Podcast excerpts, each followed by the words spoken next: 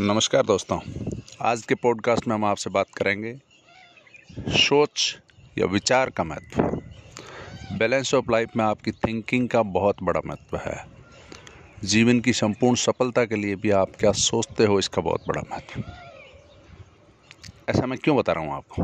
दोस्तों, मैंने कुछ बहुत ही अच्छी बुक्स पढ़ी है, जिसके अंदर ये बताया गया था कि लॉ ऑफ़ अट्रैक्शन यानी आकर्षण का सिद्धांत हमेशा काम करता है। आकर्षण का सिद्धांत ऐसा ही शाश्वत सत्य है, जैसा कि गुरुत्वाकर्षण का सिद्धांत है। वैसे भी सिद्धांत हमेशा सत्य होते हैं। प्रिंसिपल्स आर ऑलवेज राइट तो आकर्षण का सिद्धांत क्या कहता है? अगर हम विचारों के मामले में बात करें, या कुछ आपके जो ड्रीम्स है, जो चीज़ें हैं, जीवन में जो कुछ आप पाना चाहते हैं जिस व्यक्ति से मिलना चाहते हैं, जैसी घटनाओं, परिस्थितियों को आप चाहते हैं, उन सबको आप अपने विचारों के द्वारा आकर्षित करते हैं।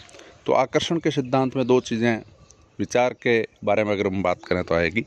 पहला, समान विचार समान विचार को आकर्षित करता है। दूसरा, प्रबल विचार जो भावनाओं से जुड़े हुए होते हैं, किसी चीज़ के बारे में, किसी घटना के बारे में, किसी व्यक्ति के बारे में, वो उसको आकर्षित करते हैं और उसको घटित करवाते हैं। तो ऐसा कहा गया है कि हर एक विचार की एक विशेष फ्रिक्वेंसी होती है, एक आवृत्ति होती है जिस पे वो चलता है। तो वो समान फ्रिक्वेंसी वाले विचारों को आकर्षित करेगा। और ये भी बहुत सारी स्टडीज़ में आया है कि हर आदमी के दिमाग में हज़ारों विचार आते हैं प्रतिदिन। ऐसा कहा, लगभग साठ हज़ार विचार आपके दिमाग में प्रतिदिन आते हैं। तो आपके साथ सही घटित हो, इसके लिए आपको अपने विचारों पर ध्यान देना ज़रूरी है। तो दूसरी बात यह आती है कि मैं इतने साठ हज़ार विचारों पर रोज़ ध्यान कैसे रखूँ? कौन सा विचार सकारात्मक आया है, कौन सा नकारात्मक आया है? तो इसका एक सिंपल सा तरीका है दोस्तों। हर विचार भावनाओं से, इमोशन से जुड़ा हुआ, फीलिंग से जुड़ा हुआ है। आप कैसा महसूस करते हो उससे जुड़ा हुआ है। तो हमें सीधा सा क्या ध्यान रखना है? अगर हम महसूस अच्छा कर रहे हैं, हमारी भावनाएँ अच्छी है तो हमारे विचार अच्छे हैं। अगर हम महसूस अच्छा नहीं कर रहे हैं हमारी भावनाएँ नकारात्मक हैं तो विचार नकारात्मक है। जैसे खुशी है, सफलता है, प्यार है, ये अच्छी भावना है। लेकिन साथ में जो ईर्ष्या है, चिंता है, इस तरह की कुछ भावनाएँ जो नकारात्मक होती है। तो हमें हमारे साठ हज़ार विचारों के ऊपर ध्यान रखने की ज़रूरत नहीं है, हमें सिर्फ़ भावनाओं पर ध्यान रखना है। जो भावनाएँ हमारी सही है, सकारात्मक है तो उसमें विचार भी सकारात्मक होंगे। अब जब विचार सकारात्मक होते हैं तो वो अपने जैसी फ्रिक्वेंसी के दूसरे विचारों को आकर्षित करेंगे और जब एक साथ बहुत सारे प्रबल विचार जुड़ते हैं तो उस चीज़ को आकर्षित करते हैं। तो हमें सिर्फ़ ये ध्यान रखना है कि हमारे विचार सकारात्मक हो। दूसरी बात यह है कि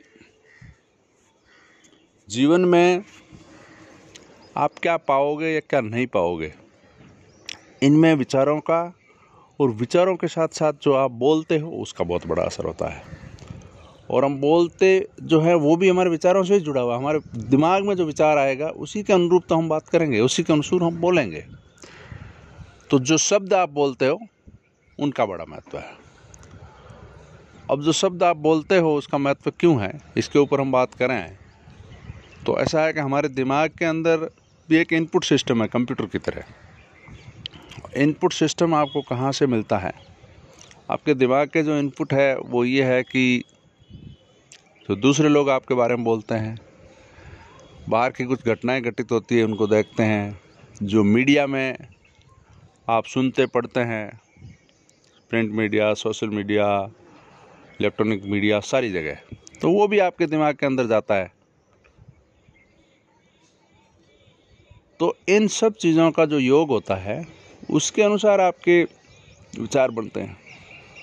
ऐसा कहा गया है कि एक सामान्य औसत सकारात्मक परिवार में एक बच्चा जब तक चौदह साल का होता है, तब तक उसको लगभग डेढ़ लाख बार कुछ ऐसे शब्द सुनने को दे दिए जाते हैं, जो उसके लिए नकारात्मक होता है। जैसे, तुम ये नहीं कर सकते, तुम साइकिल मत चलाना, गिर जाओगे, तुम रोड पे मत चले जाना, ये परीक्षा शायद तुम पास नहीं कर पाओगे। इस तरह के नकारात्मक विचार डेढ़ लाख बार वो सुन चुका होता है। तो आप समझो कि डेढ़ लाख बार अगर किसी के दिमाग पे ऐसी नकारात्मक चीज़ें बम्बार्डमेंट करेगी तो उसका असर क्या होगा? नकारात्मक होगा। तो जो कुछ आप बाहर से पढ़ रहे हो, सुन रहे हो, वो सब आपके लिए सकारात्मक हो, ऐसा ज़रूरी नहीं है। कई बार होता भी है सकारात्मक, लेकिन हमेशा आपके कंट्रोल में तो वो नहीं है। तो आपके कंट्रोल में क्या है? आपके कंट्रोल में एक दूसरा तरीका जो अपने दिमाग को इनपुट देने का वो है कि आप क्या सोचते हो अपने बारे में और आप क्या बोलते हो। तो इन दोनों के ऊपर आपका कंट्रोल है। तो हमें सबसे ज़्यादा ये ध्यान रखना है कि हम बोले क्या सोचें क्या जो आप सोच रहे हो, उसको अगर बार बार बोल रहे हो तो वो सकारात्मक घटित होना शुरू हो जाएगा। तो जो हम अपने आप के साथ बोलते हैं, उसको आत्मवार्ता कहते हैं सेल्फ टॉक कहते हैं। तो हमें सही विचार के साथ हमेशा सेल्फ टॉक करनी है, और वो सेल्फ टॉक भी सकारात्मक वे में करनी है। इसमें एक चीज़ हमने ऐसा देखा है कि ये सेल्फ टॉक और विचार, इसमें जो हम सेंटेंस यूज़ करते हैं, इसमें अगर कहीं ना या नहीं का वर्ड यूज़ करते हैं तो उसको आपका सबकॉन्शियस कई बार नहीं लेता है। जैसे, उदाहरण के लिए, अगर आप ये सोचते हो या बोलते हो कि मुझे लेट नहीं होना है तो इस नहीं को हटाने के बाद में क्या बच गया? मुझे लेट होना है।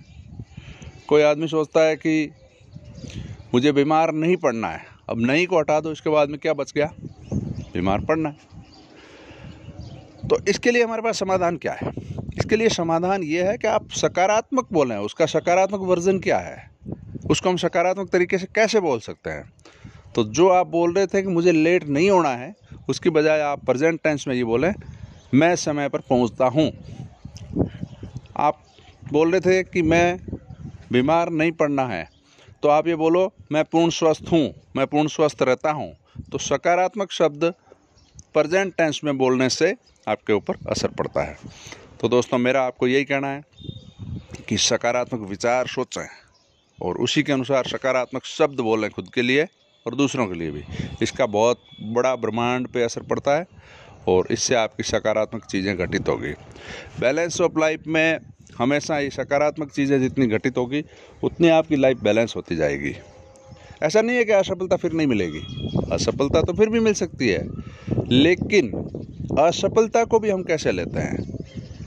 कोई भी काम में एक टेम्परेरी डिफीट असफलता तब तक नहीं है जब तक हम वापस जुनून रखते हैं, दोबारा उठकर खड़े होकर पुनः जुटने का और उस टेम्परेरी असफलता से कोई सीख लेने का। इसलिए हमें उसको भी सकारात्मकता के साथ लेना है कि हमें एक सीख मिली है और इस तरीके से हम और आगे बढ़ सकते हैं। तो थैंक यू दोस्तों, आज की बात में इतना ही। सही सोच और सही शब्द, ये आपके जीवन में बहुत बड़ा असर डालने वाला है। थैंक यू मिलते हैं दोबारा।